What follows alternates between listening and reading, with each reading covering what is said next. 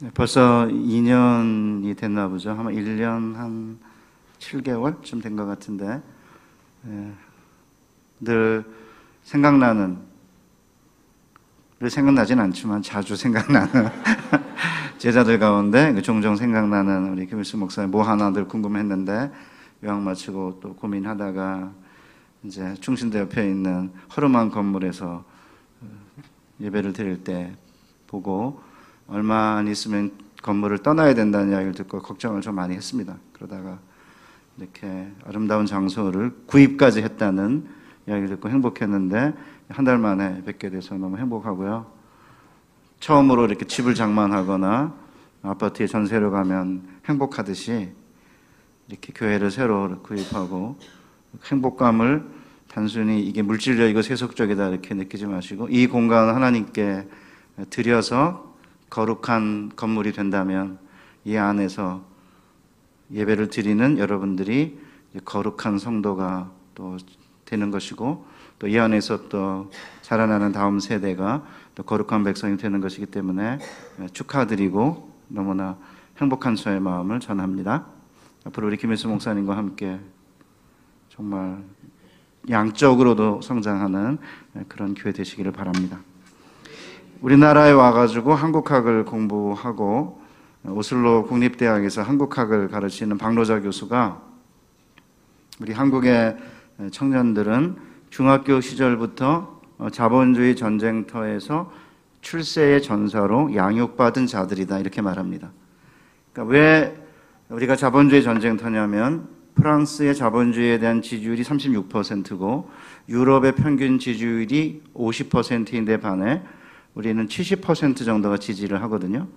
중국, 미국, 한국을 박노자 씨는 자본주의 전쟁터라고 말합니다. 그 자본주의 전쟁터에서 뭐 중학교 시절부터가 아니고 요새는 초등학교 시절부터 출세의 전사로 양육을 받은 우리 젊은 청년들은 과연 어떻게 되었을까? 직장을 못 구해 실업자가 된 한국 청년은 프랑스 청년에 비해 이 상황을 사회 문제가 아닌 내 무능력 탓으로 돌릴 확률이 훨씬 더 높다. 박노자 씨 이야기입니다. 이미 중학교 때부터 살인적 경쟁에 노출된 한국 청년들에게는 타 지역 젊은이와 비교하기 어려울 정도의 낙오에 대한 공포, 경쟁, 그리고 성공에 대한 집착이 내면화되어 있기 때문이다.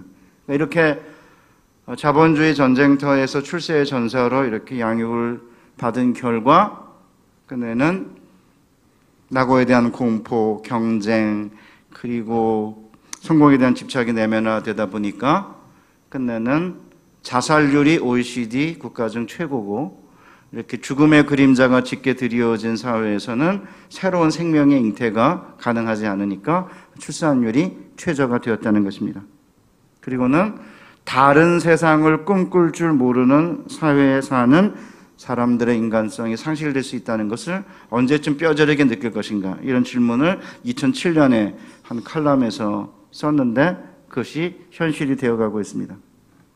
그러니까 이제 점차 자본주의 외에는 다른 세상을 꿈꿀 줄 모르는 사회에 사는 우리의 청년들이 여덟 가지 포기한다 그러잖아요. 연애 포기, 결혼 포기, 출산 포기, 직장 포기, 집 포기, 꿈 포기, 희망 포기, 건강 포기. 요새는 뭐 연애도 제대로 못한다고 그러더라고요. 왜냐하면 이쁘다고 그러면은 성희롱이 되기 때문에 이 남자애들이 여자한테 이쁘다는 소리를 못하기 때문에 썸을 못 타가지고 연애가 안 된다. 방법이 뭐냐? 외제차를 타고 다니면 된다. 이래가지고 뭐 요새 제가 젊은 애들에게 들은 얘기입니다. 예쁘다고 그랬는데 희롱으로 느낀다면 아마 잘안 안 생긴 남자애가 뭐 그래서 아마 성희롱을 느꼈던 것 같은데 뭐 어쨌든 그러니까 이제 이런 이런 상황에서 사실 저희 세대보다는 훨씬 더 심각한 경쟁을 겪고 있는 우리 아이들이 훨씬 더 불행하거든요. 제가 57년생인데 제가 이제 중학교를 무시험 추첨으로 갔습니다. 저보다 1년 후배가 이제 박정희 대통령 아들 지만인데 제가 아마 추, 추첨 2회인가 3회로 배문중학교라고 말리동 시장 꼭대기에 있는 학교 소위 말한 똥통중학교라고 그때는 그렇게 불렀습니다. 3류인데 그때는 굉장히 언어가 생경해가지고 똥통중학교라고 불렀는데 1년 후배로 박정희 대통령 아들이 지만이가 들어온 겁니다. 학교가 발칵 뒤집혀졌습니다. 그때는 제대로 정직하게 뺑뺑이를 돌린 것 같아요. 그 대통령 아들이 거기 들어왔으니까. 말리동 시장 꼭대기, 사- 그, 말리동 가면, 말리동에 그렇게 언덕 꼭대기에 있는 학교예요. 이제 서문여고랑 같은 이래 그 재단 안에 있는 학교긴 한데, 그래서 이제 학교 좀 이름을 알려보려고 바둑부를 만들어가지고 조은현이가 이제 그때 어, 고등학교를 다니고 있었는데 1년 밑으로 이제 박정희 대통령 아들이 들어왔어요. 이제 그리고는 제가 1년 휴학을 했습니다. 등록금을 못 내서 보충 수업 천 원을 못 내고 등록금을 낼 가능성도 없고 이래가지고 선생님한테 맨날 종례 시간에 등록 보충 수업이 천 원왜 안 내냐 하도 야단을 맞아가지고 이제 학교를 때려쳤습니다. 그때 이제 700명이었는데 한 반에 70명씩 10개 반이 있었습니다.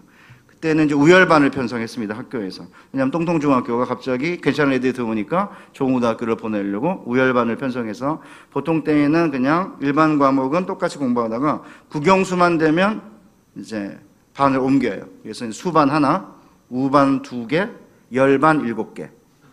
그 열반을 돌반이라고 불렀습니다. 매달 모의고사 봐가지고 1등부터 700등을 복도에 다 게시하고 수반에서 두 명을 우반으로 떨어뜨리고 우반에 두 명을 수반으로 올리고 우반에 일곱 명을 돌반으로 떨어뜨리고 돌반 일곱 명 우반으로 올리는 이거를 끊임없이 한 거죠. 그래서 사실은 그때 경기고등학교를 10명인가 보냈습니다. 그러니까 학교가 이제 발칵 뒤집혀졌잖아요. 그래서 이제 아 우열반 편성하면 된다. 이래가지고 이제 뭐 우열반을 이제 거치면서 저도 이제 공부를 했는데 예, 그때 이제 제가 40등이 떨어졌어. 1등, 40등이 떨어져서 선생님한테 40대를 얻어맞고는 바둑반 때문에 내가 문제다 이래가지고 이제 바둑반을 포기하는 바람에 계속 좋은 의원 밑에서 이렇게 좀 보고 배웠으면 저도 바둑 기사가 됐으면 훨씬 낫을 텐데 그때는 이제 선생님이 때리면서 못하겠으니 못하는 거죠. 그런데 요새 아이들은 저희 때보다 훨씬 심각합니다. 요새는 이제 그 제일 공부 잘하는 애들을 특별히 이렇게 독서실에다 놓고 에어컨 팡팡 나오는데 넣잖아요. 이게 알짜반이에요. 그 다음에 그 밑에 있는 애들 50등에서 한 100등 애들 예비 인력. 그 다음에 밑에 있는 애들을 잉여반이라고 부릅니다. 그래서 이제 잉여반이니까 제가 좀 너무 말은 멋있어요. 잉여 이러니까. 그런데 남아 돌아간다는 뜻이거든요. 옛날에 돌반은 돌이라도 쓸 수나 있지 이 잉여반은 쓸 데가 없는 거예요. 그러니까 훨씬 심각한 거죠 이게 현대가. 그러니까 이제 잉여반에 있는 애한테 물어봤어요. 아니 선생님들이 너무 심하지 않냐? 어떻게 1등부터 50등 애들만 에어컨 나온 독서실에서 공부하게 하냐? 이렇게 하니까 그 아이가 기자한테 한 말입니다. 제 잘못이죠. 제가 열심히 공부했으면 거기 들어갈 수 있었을 텐데. 선생님들이 불공평하다, 학교가 공정하지 못하다, 그게 아니라 그, 그 현실을 자신의 무능력 탓으로 돌리는 거죠.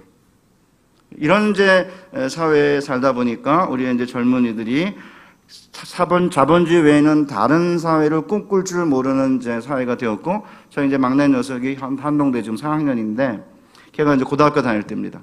제가 물었습니다. 한 8년쯤 됐네요? 7년? 네. 야, 요새 고등학교 애들 꿈이 뭐냐? 이렇게 물었습니다. 아빠 간단해.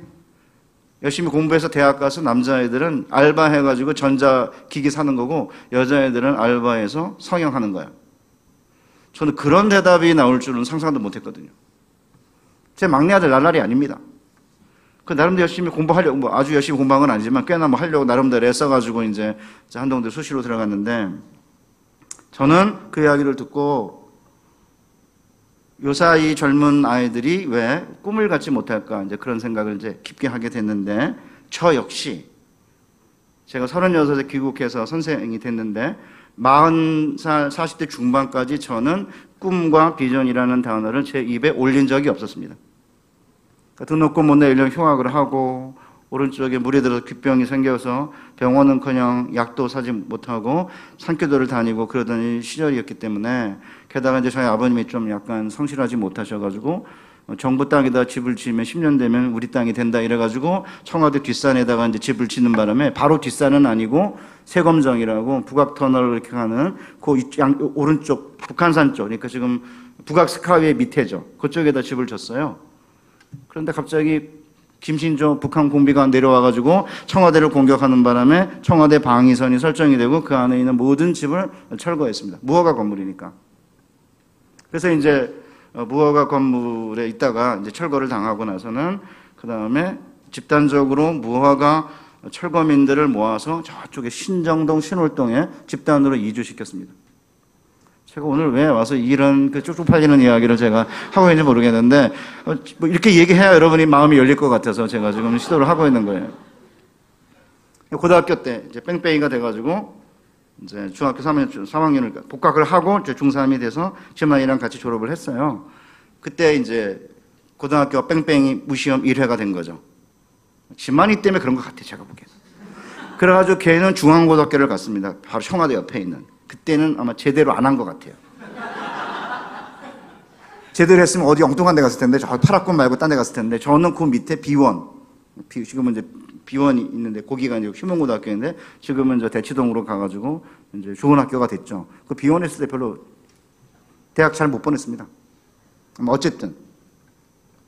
뭐, 그렇기 때문에, 고등학교 무시험 돼가지고 바로 이제 4월인가 5월에 철거를 그 무- 철거민촌으로 무작정 이렇게 이주가 된 상태에서 보통 세검장에서 그 학교까지는 한 30분밖에 안 걸렸는데 광화문까지 걸어 나와요. 한 2, 30분 걸리죠. 비원에서 버스를 타고 화곡동까지 가면 화곡동에서 내려가지고 철거민촌으로 들어가는 셔틀버스가 있어요. 그러면 정류장에 종점에 무작정 서 있는 애들은 철거민촌으로 들어가는 애들 애들인 거예요.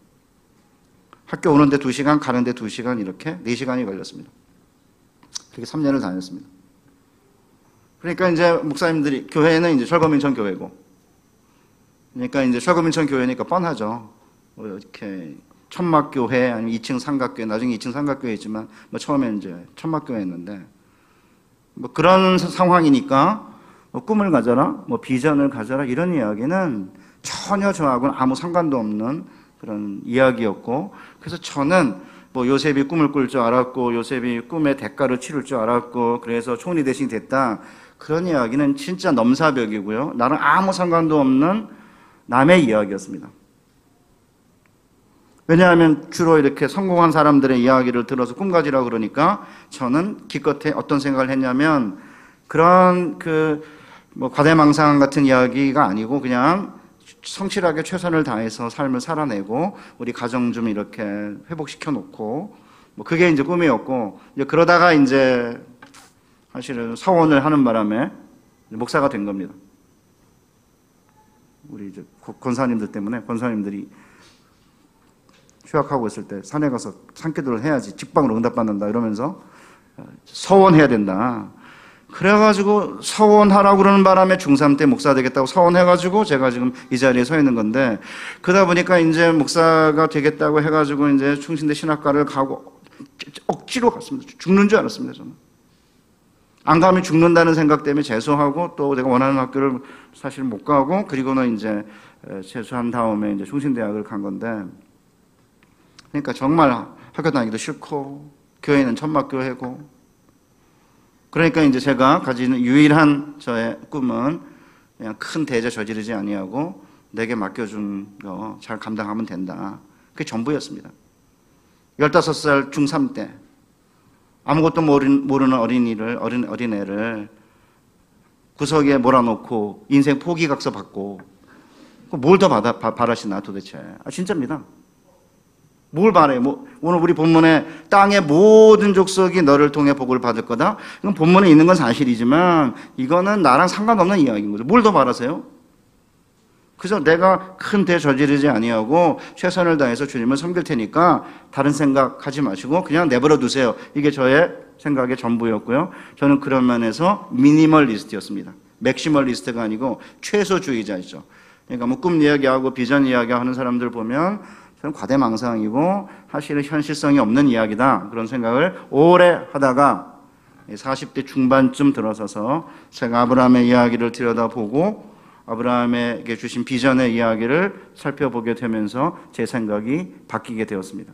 왜냐하면 오늘 창세기 12장 1절에서 3절에 주신 아브라함의 소명 이야기는 특별하게 성공한 사람들의 이야기가 아니라 하나님의 백성이라면 누구에게나 해당되는 이야기이기 때문이고 따라서 비전과 꿈 이야기를 40대 중반부터 하기 시작을 했어요. 그전엔 제가 설교할 때 꿈, 비전 뭐 이런 얘기 거의 안 했습니다.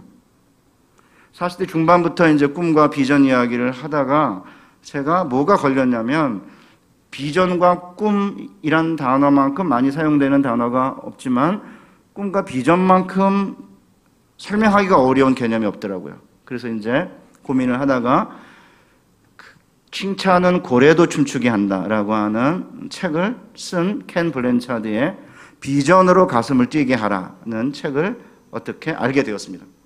거기 보니까 비전 설명을 너무나 잘한 거예요. 그래서 제가 켄 블렌차드의 비전 개념을 설명한 다음에 그 비전의 개념을 꿈의 개념을 우리 아브라함의 소명 기사에 한번 적용해 보겠습니다.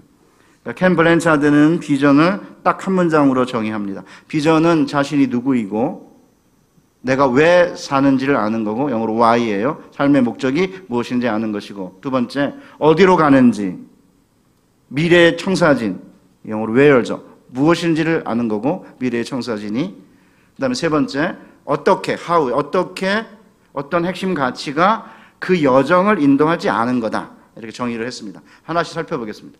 그러니까 비전 꿈이 있다고 말하려면 나는 왜 사는지에 대한 분명한 인식이 있어야 된다는 거죠. Why? 왜 사시죠? 저희 부모님들은 죽지 못해 살지라고 하셨습니다. 저도 많이 듣고 자랐습니다. 죽지 못해 살지. 저는 중학교 등록금 문제 휴학을 하고 그런 과정에서 부모님 왜 나를 낳으셨나요? 라고 하는 시각장애인 가수의 그 가사가 가슴에 많이 닿습니다. 나한테 물어보지도 않고 너 우리 집 이런데 이런 데서 나와 이런 데서 날래? 뭐 물어보지도 않고 태어났는데 이상한 집인 거죠. 요새는 왜 사냐고 웃지요. 이렇게 시인의 어떤 시의 한 구절을 가지고 그냥 웃어 넘기잖아요. 하늘사랑교회 제가 티맵에 치니까 엄청 많더라고요. 누가 처음 이름을 쳤는지 모르겠는데 뭐 티맵에 한 열 몇 개도 더 되는 거예요. 어쨌든 하늘사랑교회가 바로 여기 강남 여기에 존재하는 이유는 뭐죠? 어마어마한 건물의 3층에 이 부분을 차지하고 있으면서 여기 주일마다 모이는 여러분들이 여기에 존재하는 목적은 무엇입니까? 분명한 그 인식이 우리 김 목사님과 여러분이 공유하고 있지 않으면 하늘 사랑교회는 비전이 있다고 말할 수 없다는 것입니다. 그러면 이렇게 이론적으로 설명하면 잘 이해가 안 되니까 캠블렌 차드가 구체적인 예를 들어요. 디즈니 월드입니다. 디즈니 월드의 존재 목적이 뭐냐면 돈 많이 버는 거, 테마파크 사업이 아닙니다. 사람을 행복하게 하는 거. 이게 그들의 존재 이유래요.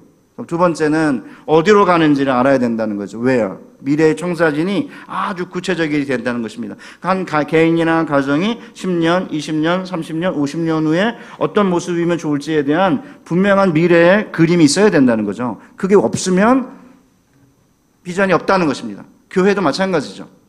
보통 개인은 제가 보면 그래도 결혼하고 나서 10년 정도 지나면 애들이 생기고 초, 초등학교 이제 갈 거고 10년 지나면 대학에 가게 돼, 대학을 졸업하게 되고 그리고 나서 그 다음에 10년이면 결혼하고 이러잖아요. 그러면 나름대로 이제 집도 어떻게 넓힐 건지 어떻게 결혼 자금이나 아이들 학자금 마련할 것인지에 대한 나름대로 계획을 세우는데 놀랍게도 교회는 그렇게 안 하는 것 같아요. 오카노 목사님이 저한테 나는 10년 앞을 두고 목회 김, 김 목사. 그런데 내가 늙으니까 교회가 늙는 것 같아. 그런 말씀을 하셨는데 제가 무슨 소리인지 이해를 못했습니다. 그때는. 10년을 두고 10년 앞을 보고 목회. 이게 한국 교회에 가장 영향을 많이 미쳤다고 하는 옥 목사님이 10년 앞을 두고 이렇게 말했는데 저는 그때 무슨 말인지 몰랐습니다.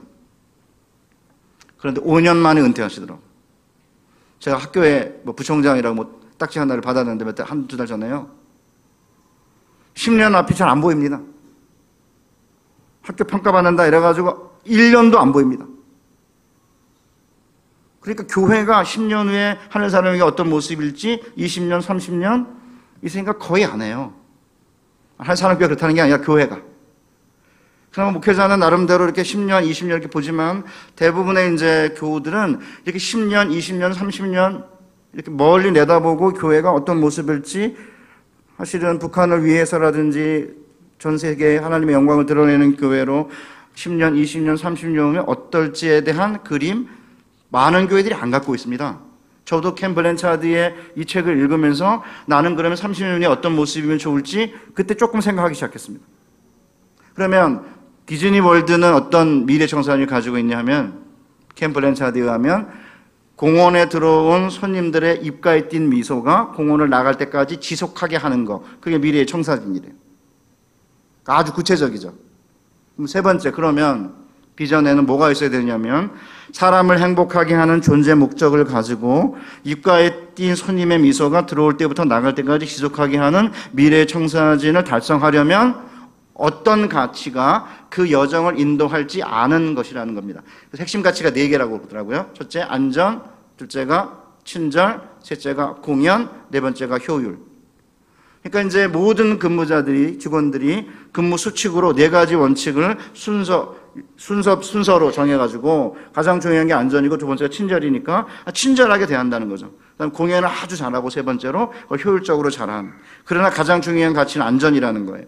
그래서 이제 직원들이 그 손님들을 친절하게 대하다가 악 하는 비명 소리가 들리면 안전이 첫 번째 위치니까 아 저거는 바이킹 타다가 소리 지른 비명 소리일 거야. 이렇게 치부하지 않고 죄송합니다라고 이스큐즈하고 달려가야 된다는 거죠. 첫 번째가 안전이니까. 교회나 가정이나 개인도 마찬가지라는 거죠. 과연 나는 왜 사는지 존재 목적에 대한 분명한 인식을 가지고 10년, 20년, 30년 후 내 인생의 끝에 어떤 모습일지를 그리면서 어떻게 해야 어떤 핵심 가치를 가져야 그 여정을 갈 수 있고 목적을 달성할 수 있는지를 아는 거. 이게 이제 켄 블렌차드의 꿈의 비전의 세 가지 요소입니다. 저는 하나님께서 우리 모두 각자에게 개인의 은사와 능력에 따라서 2차적인 소명을 주시지만 모든 그리스도인들에게 해당하는 1차적 소명 그것을 아브라함을 불어내시는 소명 기사에 담겨져 있다고 생각을 해요. 그래서 이제 각자 꿈을 발견하라는 게 아니라 하나님께서 우리에게 주신 꿈과 비전을 성취하도록 1차적 소명으로 부르셨는데 그게 아브라함의 소명 기사에 나오는데 제가 1절부터 3절까지 동사의 형태에 유의하면서 한번 번역을 해 보겠습니다. 여호와께서 아브라함에게 이르시되 너는 너의 고향과 친척과 아버지의 집을 떠나 동사가 아닙니다. 떠나는 집으로부터 전치사예요. 내가 내게 보여줄 땅으로 가라. 이 명령형입니다. 그다음 그러면 내가 너로 큰 민족을 이룰 것이며 미완료형 내가 내, 내 너를 복줄 것이며 미완료형 내가 내 이름을 창대케 할 것이다. 미완료형입니다. 그다음 세 번째 너는 복이 되라. 이 명령형입니다.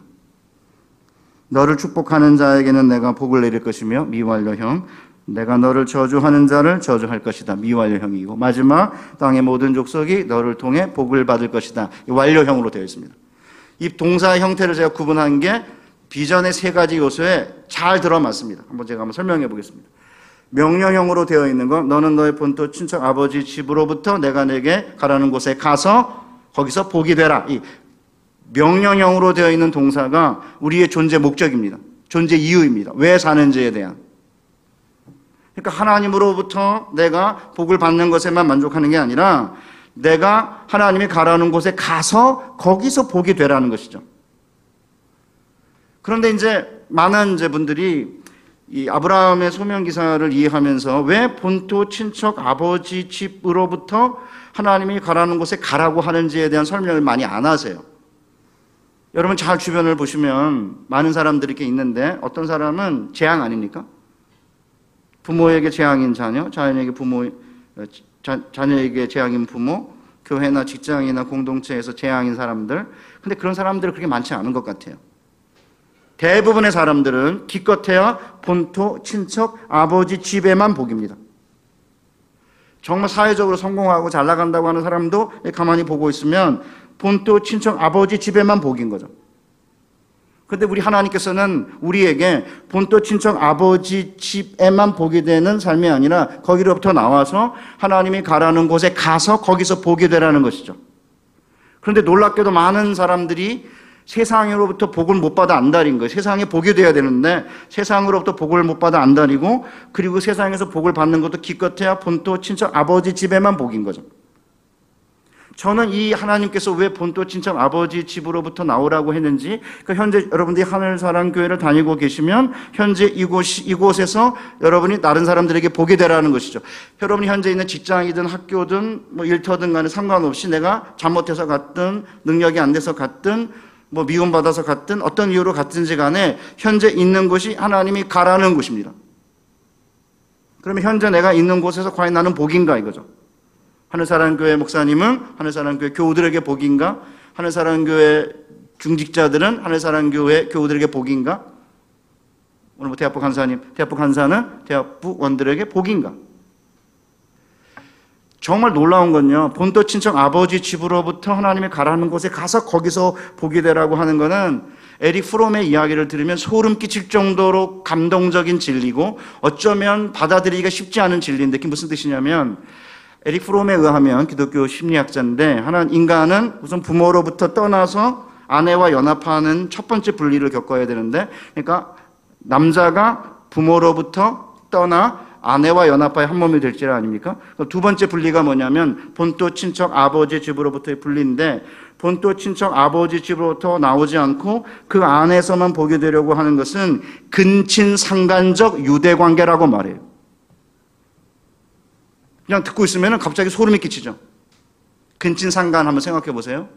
그것보다 사실은 역겹고 그것보다 불쾌한 일이 어디 있습니까? 그런데 본토 친척 아버지 집에 남아 있으면서 거기서 복이 되는 삶을 기껏해야 근친상간적 유대 관계에 머물러 있는 삶이라는 거고 세 번째는 애굽으로부터 탈출하는 죄로부터 탈출하는 건데 벌써 시간이 다 갔어요. 선생님을 하는 사람들은 서론을 길게 해가지고 맨날 제 아내가 당신 설교는 서론이 길다. 빨리 본론으로 결론을 길게 해야지 왜 당신은 서론 길게 하냐 그러는데 이게 버릇이 돼가지고 15분 남았네요. 오케이. 어쨌든 여러분 잘 보십시오. 본토 친척 아버지 집에만 이제 보게 되는 그런 삶을 대부분의 사람들이 살고 있기 때문에 한국 사회가 이렇게 어려운 거예요. 무슨 뜻이냐면 좋은 대학을 나온다든지 어떤 전문직을 얻는다는 것은 사회가 그렇게 만든 거거든요. 만약에 모든 대학을 국립대학으로 만들고 모든 대학에 좋은 교수를 다 파송하고 모든 대학을 등록금 반밖에 안 내도록 그렇게 한다면 그렇게 어떤 특별한 대학을 가려고 하지 않을 건데 특별한 대학을 숫자를 정했어요. 국가나 사회가. 직업도 마찬가지입니다. 의사든 뭐 변호사든 숫자를 적게 했기 때문에 사회가 숫자를 적게 만들어서 그곳을 나온 사람들이 희소 가치를 얻게 된다면 그 희소 가치 때문에 얻게 된 부와 그다음에 지위와 명예와 뭐 권력을 이걸 나눠야 되는 거지. 그거를 자기들끼리만 이렇게 나누게 된다면 그건 본토 친척 아버지 집에만 보게 되는 거고 이것이야말로 근친 상간적 유대 관계인 거고 그러다 보니까 한국 사회 이렇게 어렵게 된다는 거죠. 그럼 이제 여러분들 머릿속에 아니 그러면 열심히 내가 머리가 좋아서 좋은 집안에 태어나가지고 공부 열심히 해가지고 근데 좋은 대학에 들어가서 좋은 직장에 들어가서 내가 그 열매를 따먹는데 그게 왜 문제냐? 이런 질문 던질 수 있습니다. 마이클 샌델이라고 하는 하버드 대학교 교수가 정의란 무엇인가라는 책을 썼습니다. 미국에서는 기껏해 10만 부밖에 안 팔렸는데 우리는 100만 부가 팔렸습니다. 어마어마하게 많이 팔렸어요. 저도 샀습니다. 근데 아마 제가 보기엔 만 명도 안 읽었을 거라고 생각해요. 왜냐하면 그 책을 읽으면 정답이 있는 게 아니라 이거랑 이게 있는데 이것도 맞는 거 같고 저것도 맞는 거 계속 그 얘기를 반복하거든요. 그래서 제가 내 동생이 쳤습니다. 읽다가 열받아가지고 우리 기독교는 항상 정답이 있어야 되기 때문에 예수님이 나와야 이게 마음이 후련한 건데 뭐 이거냐 저거냐 계속 그러고 앉았으니까 그다음에 이제 학부 애들이 기독교적 정의가 뭐냐 강의를 해달라 그러길래 다시 이제 뽑아가지고 읽기 시작했습니다. 끝까지 읽었습니다. 마이크 샌들의 정의가 무엇입니까? 그러니까 예를 들어 경쟁을 허용하지 않으면 효율이 안 생기니까 경쟁을 허용하되 경쟁에서 얻게 된 특혜, 결과의 혜택, 혜택의 가장 많은 부분은 가장 혜택을 못 받는 사람에게 준다는 전제하에서 경쟁을 허용하자. 이 공정 경쟁이고 이게. 머리가 좋고 집안이 좋은 데서 태어난 건 뭐냐면 자연 로또에 당첨된 거라는 거죠. 아니면 공동체의 공동의 재산이든지.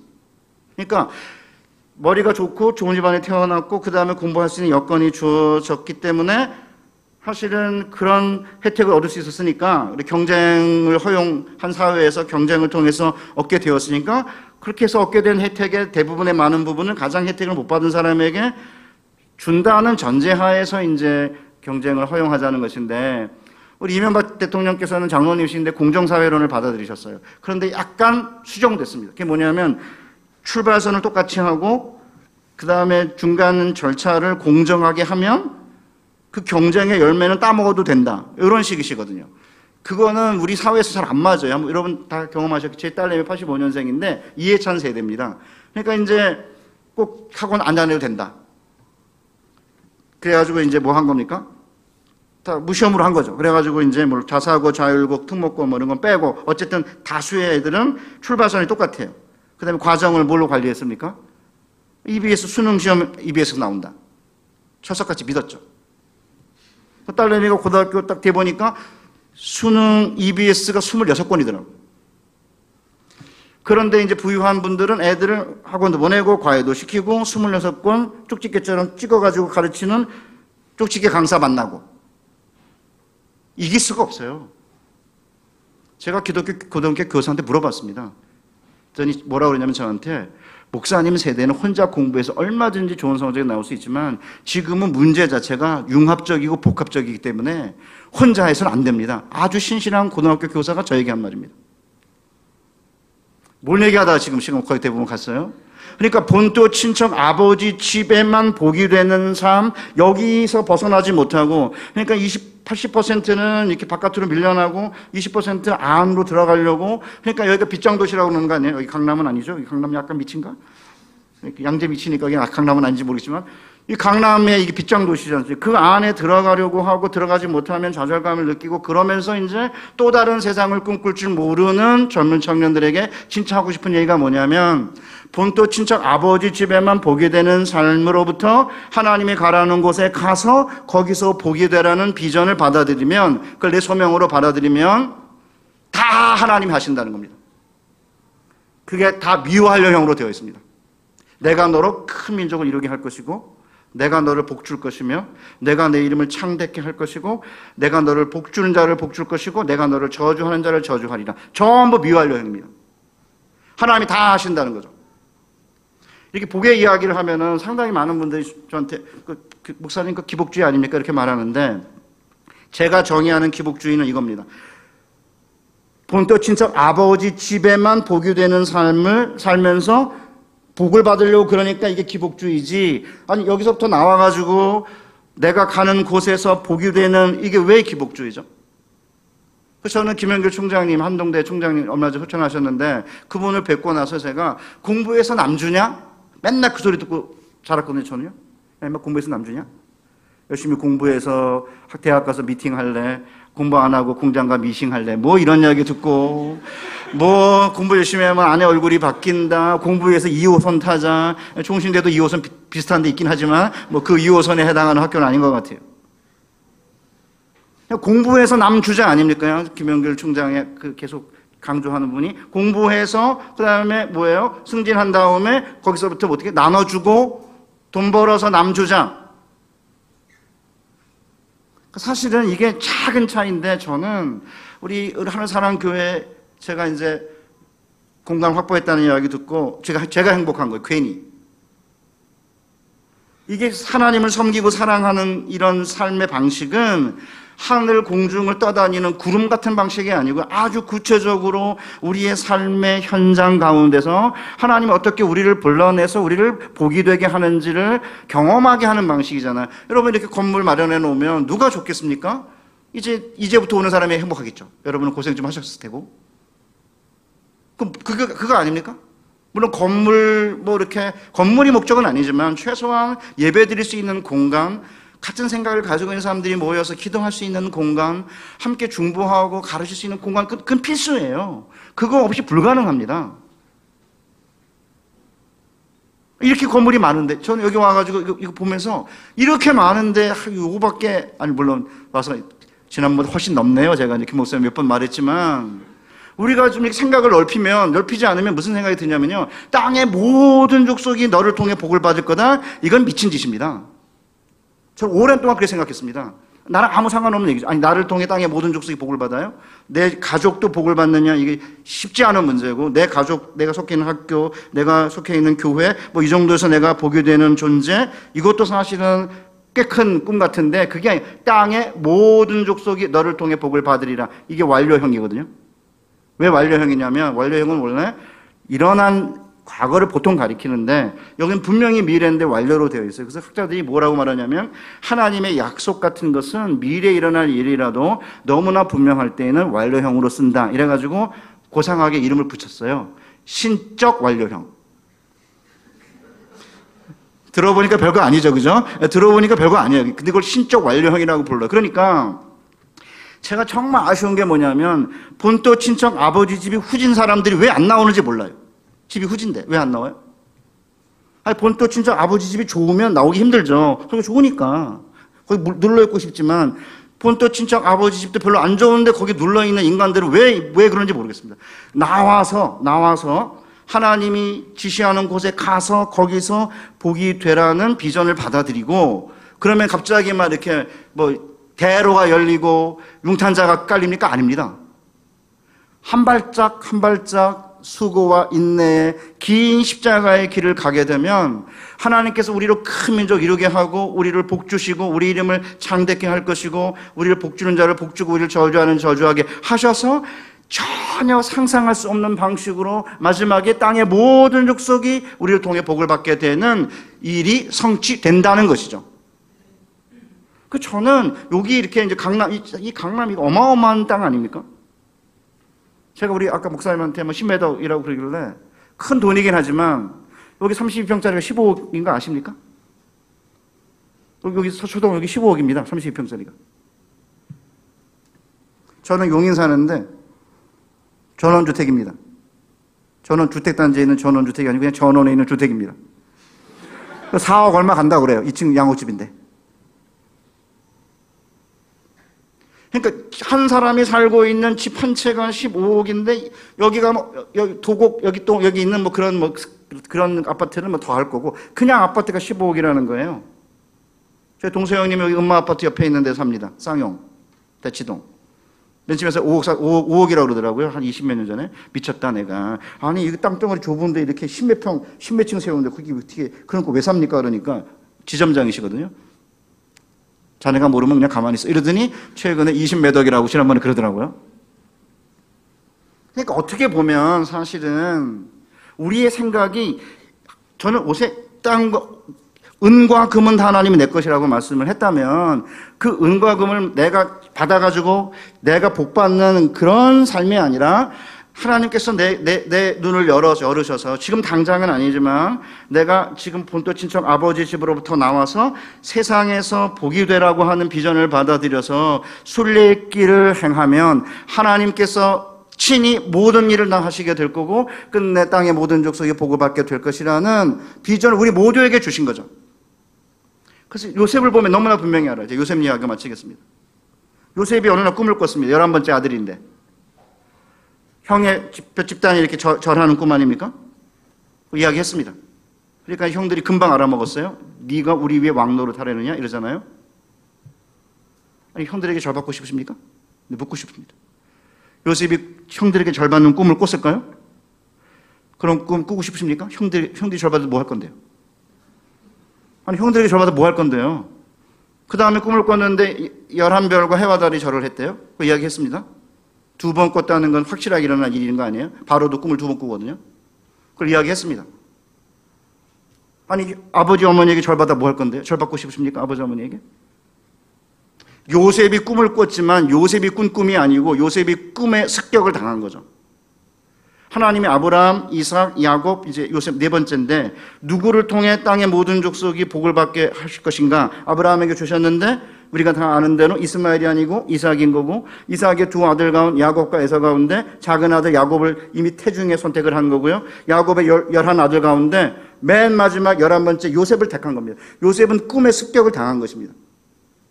여러분과 제가 저도 마찬가지지 땅의 모든 족속이 나를 통해 복을 받을 거다. 이런 꿈이 무슨 의미가 있습니까? 그냥 인간적이고 짐승적이고 세속적인 삶의 방식에서 보면 땅에 뭐 온 땅에 소금이 되라 빛이 되라 그게 우리 짐승적인 삶과 무슨 의미가 있습니까? 우리는 그런 꿈 안 꿉니다. 세상적인 사람들은. 그래서 꿈의 습격을 당한 거고 요셉이 꾼 꿈, 요셉이 꾸긴 꿨지만 요셉이 꾼 게 아니라 하나님이 꿈으로 그를 습격한 것이고 그것을 이야기하는 바람에 도단에서 형들이 양을 칠 때 부모님들이 아버님이 뭐 하나 보고 와라 그랬더니 갔더니 야, 꿈의 대가가 온다. 우리가 그를 죽여 꿈이 어떻게 되는가 보자. 형들이 한 말입니다. 만약에 그 꿈이 야곱이 꾼 꿈이라면 꿈꾸는 야곱을 아니 꿈꾸는 요셉을 살해하면 꿈이 사라지지만 그 꿈은 요셉이 꾼 꿈이 아니라 하나님이 요셉을 습격한 꿈이었습니다. 그러니까 요셉을 죽인다고 해서 꿈이 사라지지 않습니다. 근데 어쨌든 그 미움을 당해가지고 이제 이스마엘 상인들에 의해서 애굽으로 가잖아요. 39장 1절에 뭐라고 되어 있습니까? 요셉이 이끌려 애굽으로 내려가매 바로의 신하 시대장 보디발이 그를 그리로 데려간 자의 손에서 그를 산이라. 그 다음에 정말 압권이에요. 여호와께서 요셉과 함께 하심으로 그가 형통한 자가 되어 그 주인의 집에 있었으니 무슨 얼어주고 여호와께서 함께 하셨으면 팔리지 말아야죠. 팔렸잖아요. 팔려가지고 애굽에 내려갔는데 여호와께서 요셉과 함께 하심으로 그가 형통한 자가 되었다고 하지 않습니까? 그 형통함이 뭡니까? 주인의 집에 있어요. 들판에 안 나가고. 그리고 그 안에 손에, 손을 대는 것마다 복받아 이렇게. 그러니까 이제 보디발이 범사의 여호와께서 요셉의 손에서 범사의 모든 걸 형통케 하시니까 그걸 보고는 개인 비서로 삼고 나중에는 가정 총무로 삼습니다. 그리고 음식과 아내를 제외하고 모든 걸 맡깁니다. 10년 동안. 그러니까 겉으로 볼 때는 노예의 모습으로 보디발의 집을 섬기고 있지만 그의 손으로 인해 모든 것이 결국 보디발의 집에 복이 임하는 것을 통해 하나님께서 너를 통해 땅의 모든 족속이 복을 받게 될 것이라는 것이 가정의 수준에서 이루어지고 있는 거 아닙니까? 그 때문에 사실은 땅의 모든 족속이 복을 받게 하실 것이라는 그 꿈이 성취되는 과정은 꿈은 왕꿈인데 실제 삶은 노예예요. 그러니까 사실은 우리가 살아가고 있는 삶의 모습도 아주 유사하죠. 예수님은 왕이시지만 섬기러 노예로 종으로 이 땅에 오신 거죠. 똑같아요. 그리고 10년 지나면 풀려야 되는 거 아닙니까? 안 풀립니다. 갑자기 요셉의 그 요셉이 아담하고 준수했다고 했는데 직역하면 그는 얼짱이자 몸짱이었다. 이렇게 번역을 해야 돼요. 시간이 없으니까 제가 넘어갈게요. 그래서 이제 보디발의 아내가 계속 누짓하거든요. 10년이라 27살. 아마 잘생기고 준수했던 것 같아요. 곁에 있지도 않고 동심하자 그러니까 말 섞지도 않고 피하잖아요. 근데 어느 날 집에 들어가니까 아무도 없어요. 동심하자 옷을 잡아당겨요. 그러니까 몸을 맡길 수는 없으니까 옷을 맡기고 도피하는데 그 옷에 손에 잡힌 옷이 폭행범, 성폭행의 증거가 돼가지고 감옥에 가지 않습니까? 뭐라고 돼 있으면 40장 1절에 그가 감옥에 간 다음 뭐라고 여호와께서 요셉과 함께 하심으로 그가 형통한 자가 되어 감옥의 관리의 눈에 들었으니 얼어주고 아니 만약에 여호와께서 요셉과 함께 하셨으면은 보디발의 아내가 눈짓할 때 눈을 붙이게 만들어가지고 못 뜨게 만들었으면 끝나는 문제 아닙니까? 그걸 계속 내버려둬가지고 또 그날 아무도 없게 만들고 이게 뭐예요? 1년 지났습니다. 1년 지나가지고 술 맡은 관원장이랑 떡 맡은 관원장이 꿈을 꿨는데 술 맡은 관원장이 복직되고 해몽대로 떡 맡은 관원장은 죽임을 당하잖아요. 그럼 나가자마자 요셉을 꺼내야죠. 2년 동안 잊어버립니다. 2년 지나서 바로의 꿈을 술사들이 해몽하지 못하자 그때서야 아 요셉이 내 꿈을 맞춰 그래가지고 3년 만에 감옥에서 나옵니다. 10년의 노예 생활과 3년의 수감 생활. 13년이라고 하는 세월이 지난 후에 그 다음에 여러분이 아시는 대로 7년의 대기근과 7년의 대, 흉년, 풍년과 7년의 대기근이 있었으니까 20여 년 지난 거 아닙니까? 천하의 흉년이 드니까 그때서 요셉의 형제들이 야곱의 명에 따라서 음식 사러 왔다가 절을 한 거죠. 그때 요셉이 형들을 알아보고 꿈을 생각했다 했습니다. 아니 75명이나 70명밖에 안 되는 야곱의 족장 가문의 11번째 애가 최계 최강 열국인 애굽의 총리 대신이 된다는 꿈을 17살에 꿨다고요? 미쳤습니까? 이건 똑같은 거죠. 여러분의 자녀 17살 먹은 애가 캐나다 총리가 되겠다고 꿈꾸는 거랑 똑같아. 뭐 캐나다는 세계 최강도 아니지만. 그러니까 제가 여러분하고 뭘 얘기하려고 하냐면 아브라함이 꿈꿔가지고 아브라함, 이삭, 야곱, 요셉 4대입니다. 그러니까 지금 당장 여러분이 이제 북한에 대한 꿈을 가지고 열방에 대한 꿈을 가지고 여기서 모여서 매일같이 예배 드릴 때 겉으로 볼 때는 씨앗의 형태라 초라해 볼지 모르지만 우리에게 주어진 이 꿈의 광대함을 우리가 바라보고 그 광대함에 감동돼서 한 발짝 한 발짝 이렇게 믿음의 발걸음을 내디디면 지금 시작 이렇게 여기서 솔로몬보다 여기 보니까 훨씬 낮았어요 진짜. 그 다음에 여기서 이제 오는 사람들이 여러분이 이제 공간을 마련하셨으니까 또 이제 여러분들이 또 경제적으로 부담을 지셔야겠지만 그럼 여러분들이 부담을 지니 공간 안에서 부담을 덜 지는 사람들이 들어와서 또 헌신하게 될 테고 그- 그것을 여러분의 그런 모습을 보고 여러분의 자녀들이 아 이렇게 헌신하는 거구나. 이거 배우는 거고. 그러면 이제 여러분 저는 그렇게 생각해요. 저보다 제가 이제 3대째인데 제 아들 제 손자, 증손자 때 이르게 되면 제가 땅의 모든 족속에 복유되는 수준보다 더 넓은 수준에서 열방에 보게 되지 않을까. 그런 꿈을 꾸는 거고 저는 그런 점에서 우리 김일수 목사님 대단하잖아요. 목사님 위해서 기도하고요. 목사님 위해서 정말 같이 꿈을 꾸고 꿈을 배우고 같이 김 목사님과 함께 꿈을 성취하고 꿈을 나누고 꿈을 가르치고 꿈을 전파하는 그래서 땅의 모든 족속에 복이 되는 그런 복된 교회 되시기를 주님의 이름으로 축복합니다.